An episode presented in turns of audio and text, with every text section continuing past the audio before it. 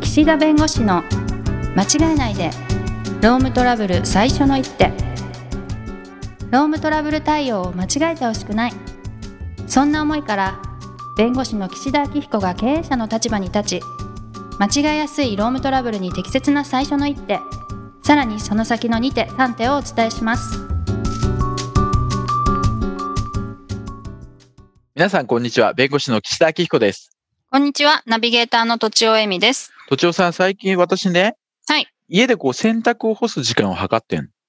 おお、うん。うんあのー、業務効率化ですよ。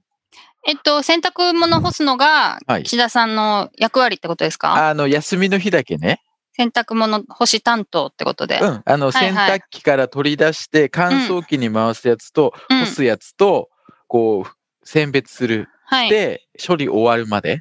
うん、この時間をね、測ってて、うまくやればね、7分ぐらいでできる。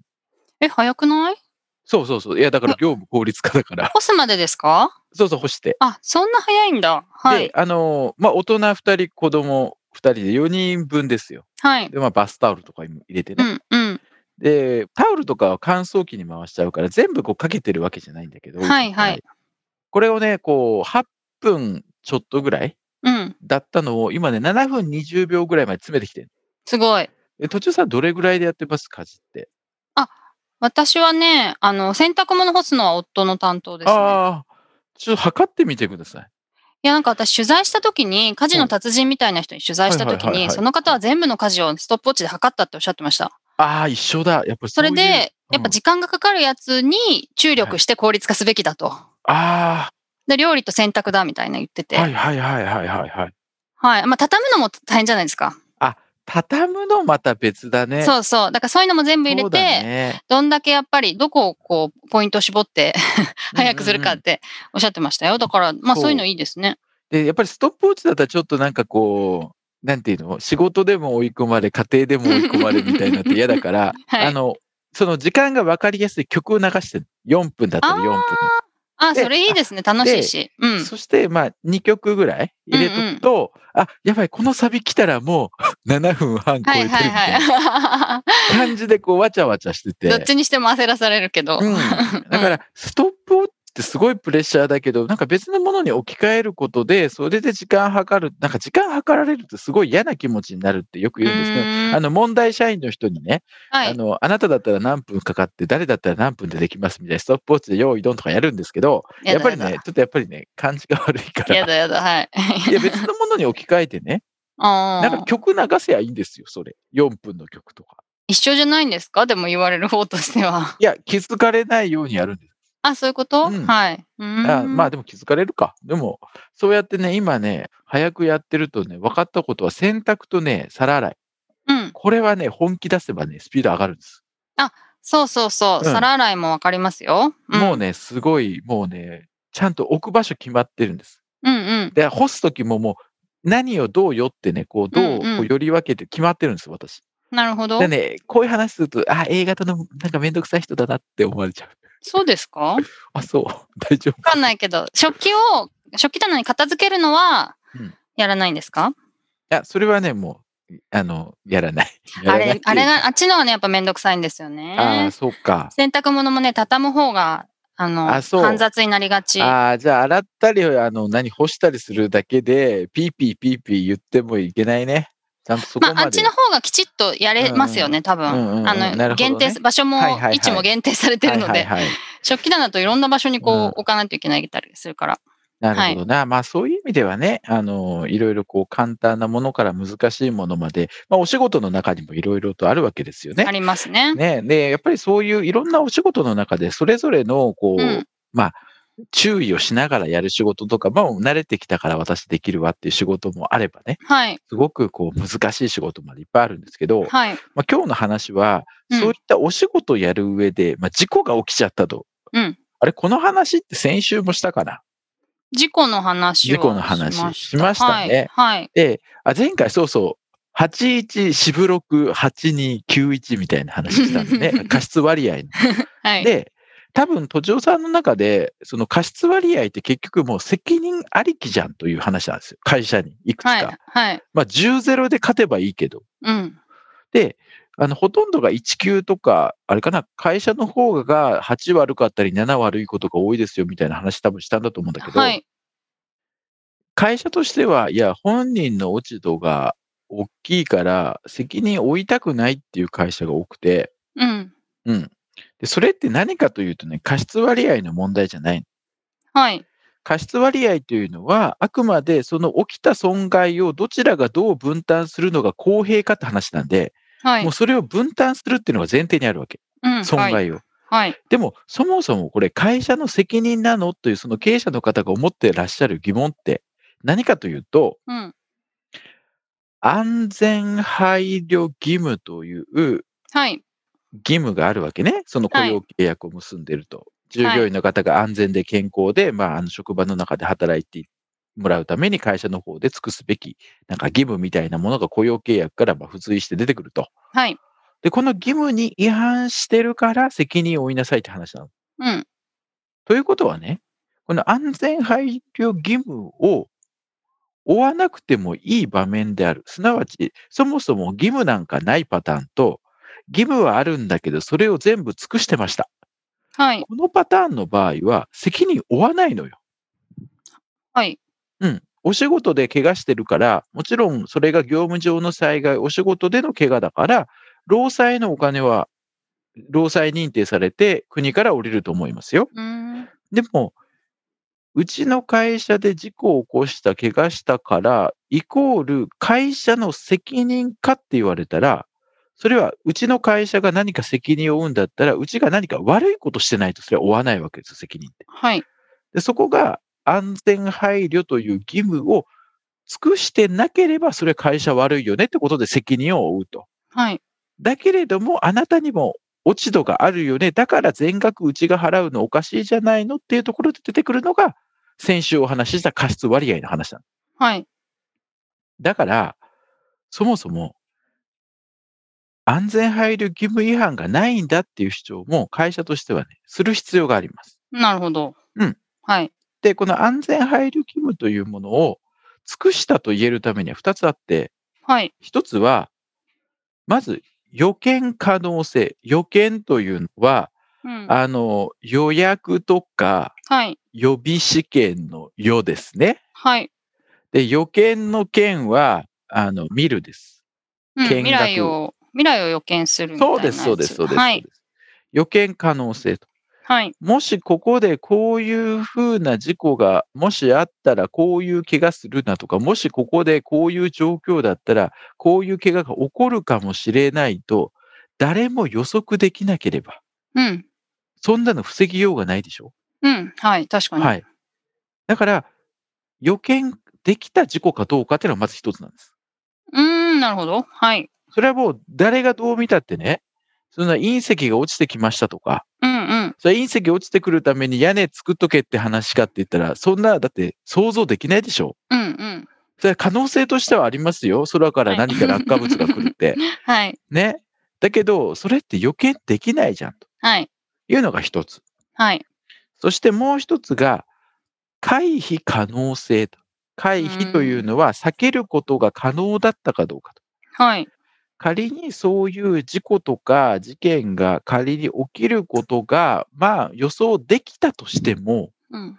その形の事故だったら止めようないよねとか、もうそこで例えば、もう本人がもう無理やり故意にね、そこを開けて入って、無理やり足入れたとか、そんな、もうそこまでされたら、うん。でそれ全部監視しろって言って、回避しろって言ったら、もうそこにレーダーでもつけてね、うん。なんかそこに、こうなんか足を踏み入れようものなら、もうなんかもう全てが止まるみたいな。うんまあそういう機会もありますよ、もちろんね。はいセンサーで反応してる。うんうんだからそこまで全部できないよということになったら、仮に予見できたとしても回避可能性がない。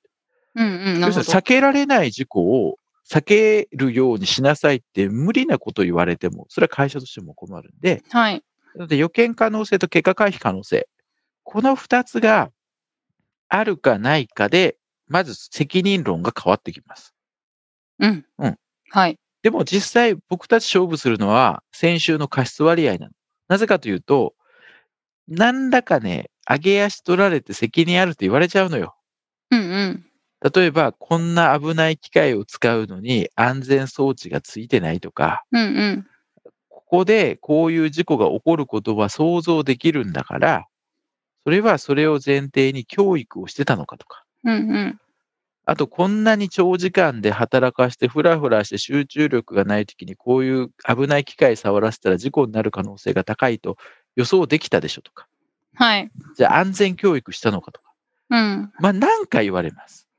まあ結果がね、もう悪い結果が出ている上で、だから予測できたんじゃないかってそうそう。思っちゃうのはしょうがないっていうか、いくらでも言える気がしますね。そう確かにね。はい。でね、で、やっぱり回避可能性もそうなんだけど、やっぱり会社の中でこう、例えば事故が起きた時に自己報告書って作るんですけど、はい。まあ大体事故が起きたらそれはやっぱり悪いことというかね、起きてはいけないことが起きてるから、はい。まあこう、申し訳ありませんでした的に書くわけ。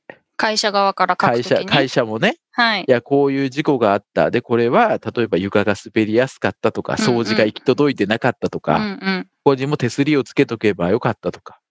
だから今後はこうしたいみたいな改善計画というか改善策みたいなの書いてあるわけ。はい。でそうするとね、うん。予見もできたし、回避もできたのっていうのを自分たちのその自己報告書で書いちゃってるのよ。なるほど。はい。で本当は心の中で、いやいや、そんなね、そんなところにルール守らずに、あの、例えばベルトコンベヤーをそこまたぐかねと。うん。そこはもうそこ前通っちゃいけないってもう誰もが知っててね。うん。ななんかそれをまたいでしまって怪我したとか。うん。いうことなんですけど、はい。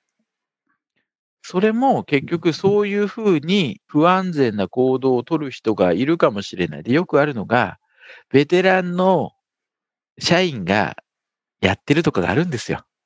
ああ、それを見ちゃってね。そう、ん若手にはちゃんとやれって言ってるのに、うんうんもうベテランで熟練して慣れてくると、ちょっとその辺の安全意識が、まあ、おろそかになっちゃいけないんだけど、はい。ちょっとこう、楽な方に流れちゃって、うん。なんとかさんもやってますみたいな。はい。だから、もしそういうことがあると、やっぱ会社としては、なんでそういう人がいるんだったら、注意しないのかと。やっぱそういう真似しちゃう可能性ってあるでしょと。うん。っていう落ち度を言われたりするわけですよ。はい。だから、その、今の話で、その、改善計画とか改善報告とか自己報告が、あの嘘書いちゃいけないんですけど、はい。無理に会社として防げないとか予想できないのを、さも予想できて回避できましたみたいな形で書いちゃうと、それは証拠になります。おお、なるほど。はい。だから、もう100年この仕事を、この機械を動かして、まあ100年ちょっと大げさですけどね、うん。 100年機械を動かしてて、こんな事故はね、一度もないし、こういう形でね、事故になりそうだったことも一度もないと。うん。まあ、なので、このような事故は予想もできなかったし、そういったイレギュラーな形での事故は回避はできなかったと。うんただし、まあ、実際にそういう予想できないことが起きた以上は、それについての回避策、防止策も取ることを今後検討したいって書けば、うん。今まで防げなかったし、予想もできなかったし、でも、やっぱり、より改善していくよっていうのも載せるっていうことはできるんでね。うん。なるほ書ど。き方次第なんですよ。なるほどね。あとね、事故現場っていうかね、怪我の現場写真撮っといた方がいい。あうん。あ、はい。うん。後になってね、なんか荷物がたくさんあってそこ通れませんでしたとかね、そういう話が出てくるわけです。だから、あの、ルールを無視して、こっちの道通りましたとか。うんうん。でも工場の中とかだと結構出荷量の問題で物があったりなくなったりすることがあるわけ。はい。だから後になって、いや、もうここは物があったとかなかったとかって議論になるから、あの、もし、あの、そこ通る必要がなくて綺麗な現場であれば写真撮っといた方がいいです。うん。なるほど。うん。で、逆に乱雑な現場で、その、いきなり片付けて写真撮るのは、それはだ、あの、せこいから、うん。まあ、それはでも現場保存という意味では取っといた方がいいと思うけど、少なくとも、いや、そこまたぐ必要ないでしょとか、そこは通らなくてもよかったでしょっていうような事案であれば、はそれい。は本人の落ち度が大きいし、そこを通るなんて予測できなかったって話であれば、そういう主張もね、今後しなければいけないかもしれない。なるほまあど。従業員によっては、はい。あの、迷惑かけてすいませんでしたっておっしゃる方と、そういうこと言わないで今後の生活どうしてくれるんだって人いますから。うんうんうん。で、迷惑かけてすいませんでしたっていう人がその会社の責任追及するかどうかは、それはわからないです。はい。むしろ迷惑かけてごめんなさいっていう人もいらっしゃいますから。うん。だからあんまり人を疑う必要ないですけど、ただ、いや、あの、会社のお敷地の状況が良くなかったから、俺は怪我して後遺症が残ったんだから、数千万くれみたいな話もあるんで、はい。まあ、ちょっとそこの安全配慮義務、だから労災イコール安全配慮義務違反ではなくて、うちの仕事で怪我しても、うちが悪いかどうか、はでい。うちが悪いかどうかの決め手は、安全配慮義務が尽くされてるかどうか。うん。で、尽くされてるかどうかを判断する上の指標としては、予見をできたか、回避ができたか、はそい。して普段からこのお事故が起きないように注意指導を徹底していたかどうか、うんうん。あとは周りの従業員で守って、ちゃんとみんな守っていたのかどうか。ああ、はい。で、何か事故があった時にきちんとみんなで取り組んで、危険予知トレーニング等をしてるかどうか、安全会議を開いてちゃんと議題として挙げてるかどうか、はい。あとは操作マニュアルとかね、素人の人でもわかるようなものを作ってたかどうか、うんあ。とは事故が起こした人の、まあ、キャリアとかね、経験、うこういったものを考慮して、ゆそもそも義務があったかなかったか。で仮はいに義務があったとしても、今言ったようなことをちゃんと会社がやっとけば、本人の落ち度大きいよねということで、先週の過失割合で、えー本人の落ち度の方が大きくなる可能性が出てくると。うんうん。だからこのあたりね、結構、労災の問題って数千万の請求になったりするんで、なるほど。ちょっとね、きちんとやった方がいいし、うん。ただ、事故を隠蔽したり、事故をねじ曲げることはお互いしてはいけないので、うん。そこはあの最低限ちゃんと守った上でえー対策を練るとはいと。いうことになります。はい。はい、えー時間になりましたので今日はこの辺にしたいと思います。ありがとうございました。ありがとうございました。今回も番組をお聞きいただきありがとうございましたロームトラブルでお困りの方はロームネットで検索していただき柿椿経営法律事務所のホームページよりお問い合わせください